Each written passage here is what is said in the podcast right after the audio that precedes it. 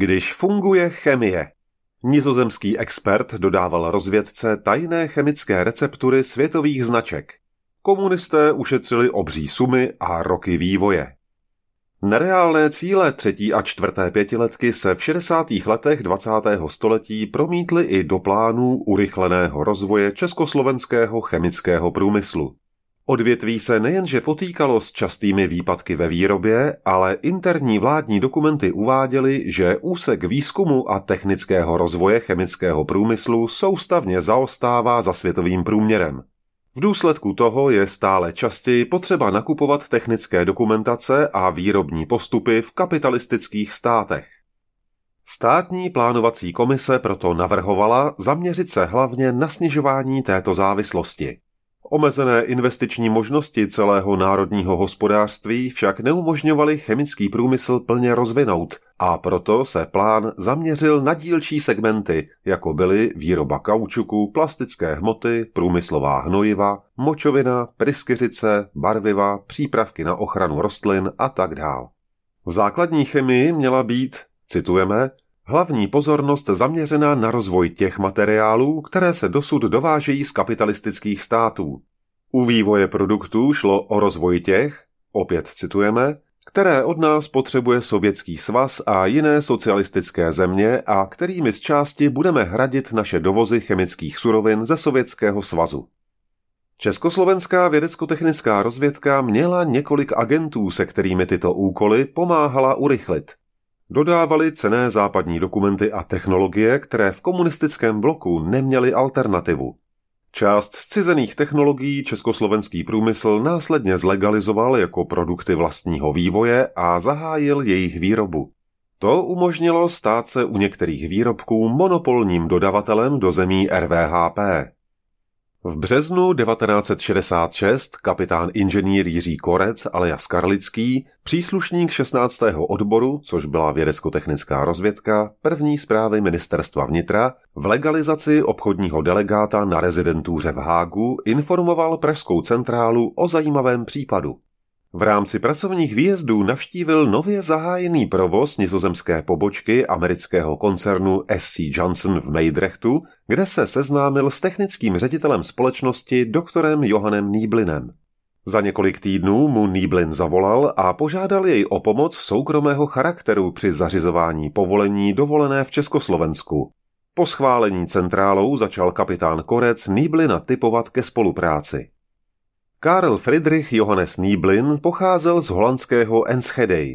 Po válce studoval v Utrechtu a na univerzitě v Leidenu, kde obhájil doktorát z chemie.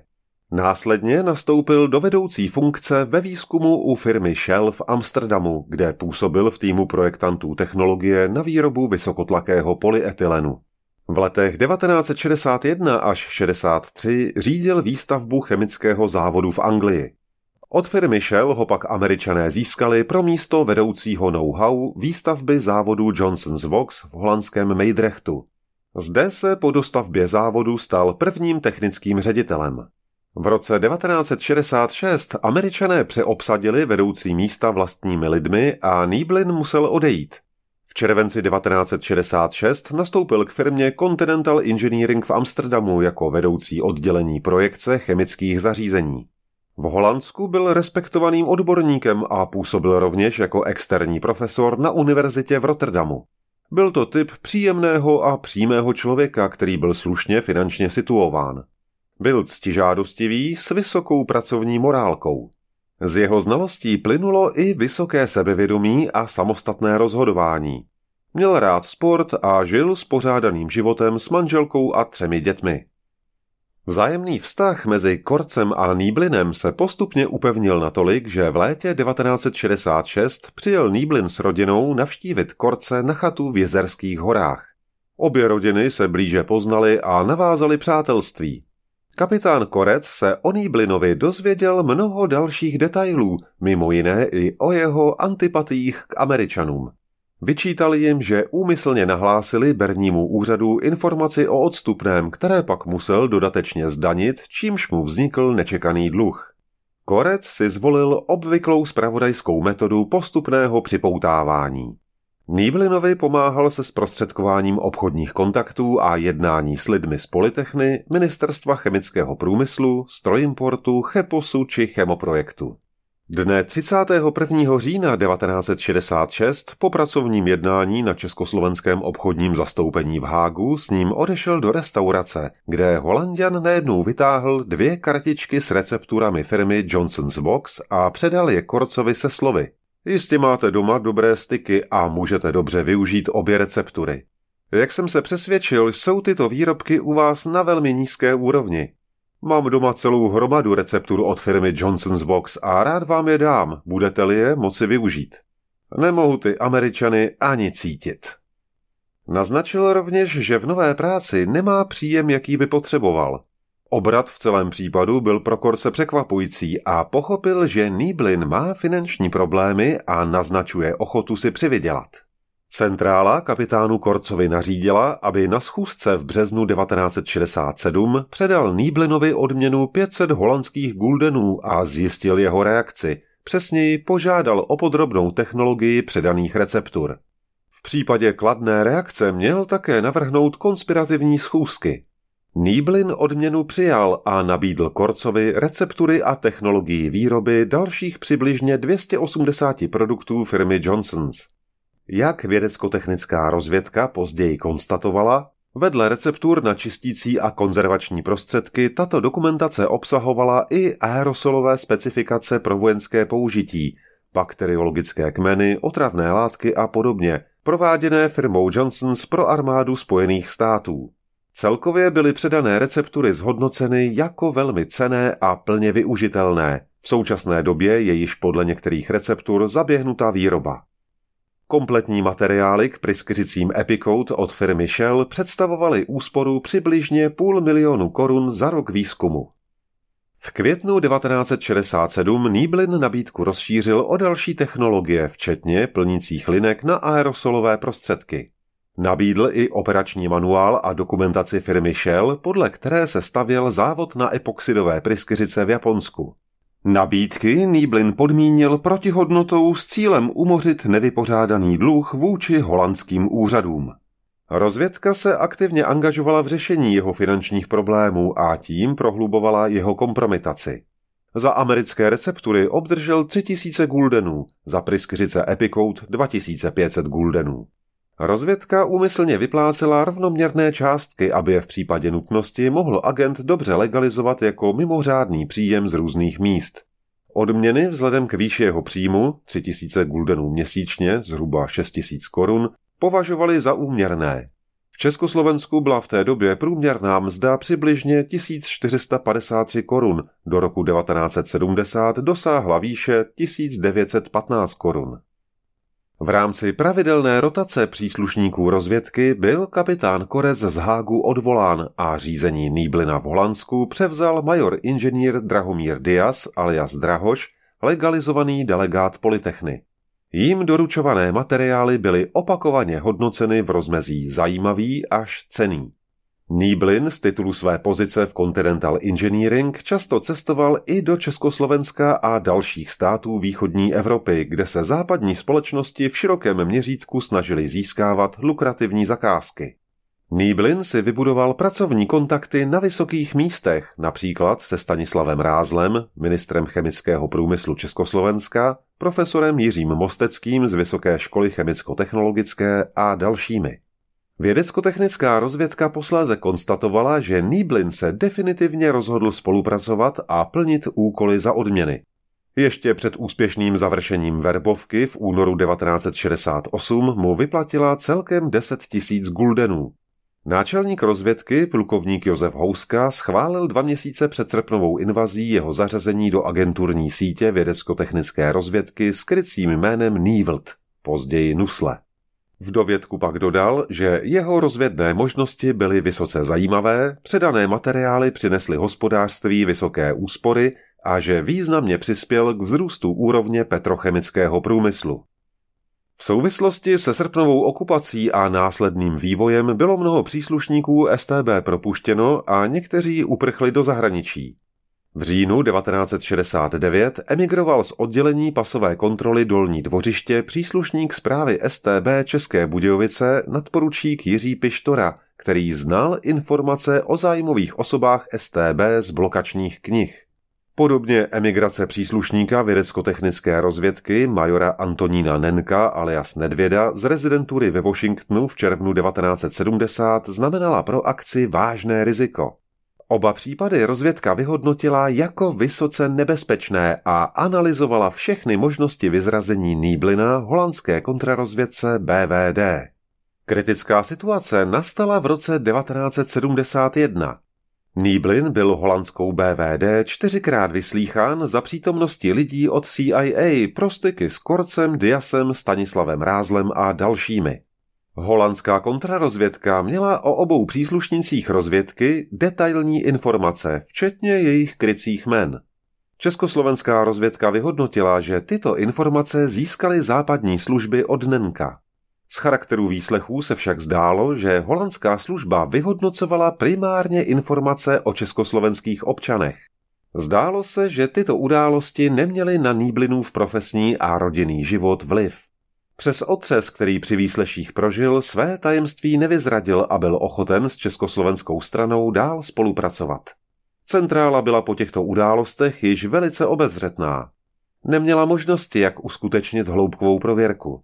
Kontakty s agentem proto zakonzervovala a po půl roce obnovila, přičemž podrobně prověřila jeho důvěryhodnost. Po událostech s holandskou tajnou službou vědecko-technická rozvědka konstatovala zlepšení spolupráce a materiály, které předal do roku 1973, byly vůbec nejhodnotnější. Rozvědné možnosti agenta se rozšířily jeho povýšením a jmenováním generálním ředitelem Continental Engineering. Z titulu své nové funkce měl neomezený přístup ke všem podnikovým materiálům. Schůzky rozvědka nově organizovala ve třetích zemích, například v Jugoslávii, Spolkové republice Německo nebo v Rakousku. O výsledky spolupráce s agentem se také velmi zajímala KGB. Nýblin mezi jinými předal nové informace k ropným nalezištím v Africe, které měly pro sovětský svaz značný význam. Agent rozvědce sdělil, že si pořídil nový dům na hypotéku. Při té příležitosti mu vznikl nový dluh 70 tisíc guldenů a prohlásil, že počítá s tím, že bude honorován. Nýblin předal větší počet receptur a technologií výroby autokosmetických přípravků v aerosolovém balení, které umožňovalo velmi snadnou manipulaci. V Československu se aerosolového balení autokosmetiky vyráběl pouze jeden druh ve Spolaně Neratovice a obdobná situace byla ve všech zemích RVHP. Experti receptury vyhodnotili jako velmi cené a plně využitelné a téměř obratem došlo k zahájení výroby samoleštících vosků, silikonových olejů, autočističů, leštičů chromu a ochranných vosků v aerosolovém balení. Jak uvedla rozvědka, receptury umožní Československu stát se monopolním výrobcem a exportérem do zemí socialistického tábora. Dokumentace byla předána ministerstvu chemického průmyslu a agent obdržel odměnu 10 000 guldenů. Další velmi cené podklady pro výrobu kardury E a dalších glycidylesterů československá strana vyhodnotila jako úsporu 2 milionů korun a dvou roků aplikovaného výzkumu. Nýblin rovněž splnil požadavek vědecko-technické rozvědky na epichlorhydrín. Československo se získáním této dokumentace vyhnulo nákupu licence a ušetřilo značné devizové výdaje. Agent obdržel dalších 10 tisíc guldenů. Rovněž v segmentu Pryskyřic předal množství kvalitních receptur. Jak napsala rozvědka po vyhodnocení odborníky z vybraných podniků, dosavadní československé výrobky v oblasti umělých pryskyřic zaostávají za světovými. Velká část byla okamžitě využita přímo ve výrobě a část bude využita v dalším výzkumu. Odborníci rovněž potvrdili, že ekonomické úspory ve výzkumu dosáhly hodnoty několika milionů korun. Agent pak obdržel dalších 22,5 tisíce guldenů. Československá strana získala mimo jiné i velmi cenou dokumentaci k rafinérii v holandském Limburgu. V roce 1974 dochází k obratu. V únoru zástupce náčelníka rozvědky plukovník inženýr Zdeněk Paukner alias Plachý poradce KGB plukovník Valentin Nikolajevič Zaborin, náčelník 69. odboru vědecko-technické rozvědky podplukovník Vladimír Kočí alias Končel, jeho zástupce podplukovník inženýr Jaroslav Souček alias Slavíček a major inženýr Jiří Korec alias Karlický provedli rozbor případu a konstatovali dekonspiraci před holandskou BDV. Styk s agentem navrhli minimalizovat, realizovat sérii prověrek, uskutečnit nový plán spojení, výchovy a proškolit agenta v operativní technice. Od druhé poloviny roku 1974 již Nýblin žádné nové materiály nepředal a v roce 1975 se odmlčel. Pravděpodobným motivem mohly být opakované neschody a roztržky, na schůzkách Nýblin mimo jiné vyčetl vědecko-technické rozvědce, že jej okrádá. Dodatečně si totiž činil nároky za dodané materiály ve výši 170 tisíc guldenů, které mu Praha odmítala proplatit. Centrála konstatovala, že agent, citujeme, není ochoten produkovat za podmínek námi stanovených a že i nadále trvá na svém původním stanovisku, že my jsme mu stále dlužni vysokou finanční částku za minulé produkce. Poslední schůzka s agentem dne 14. srpna 1976 v Düsseldorfu rychle skončila, když příslušníci rozvědky pojali podezření, že jsou sledováni. Další spolupráce se jevila centrále jako příliš riskantní i z důvodu změn v chování agenta. Je celkem jasné, že agent Nusle není v pravém slova smyslu v našem pojetí agentem, ale vychytralým embargářem obchodníkem, který v tomto smyslu vůbec nezapadá do agenturní sítě vědecko-technické rozvědky. Případ centrála uzavřela s konstatováním, že souvisí s posrpnovým obdobím a agent mohl být pod kontrolou cizí služby. Nýblin nebyl jen renomovaný odborník, ale patřil mezi špičkovou agenturu komunistické rozvědky, od které za spolupráci obdržel celkem 141 tisíc holandských guldenů, 25 200 západoněmeckých marek a 4 tisíce amerických dolarů. Pro Info.cz načetl Markony.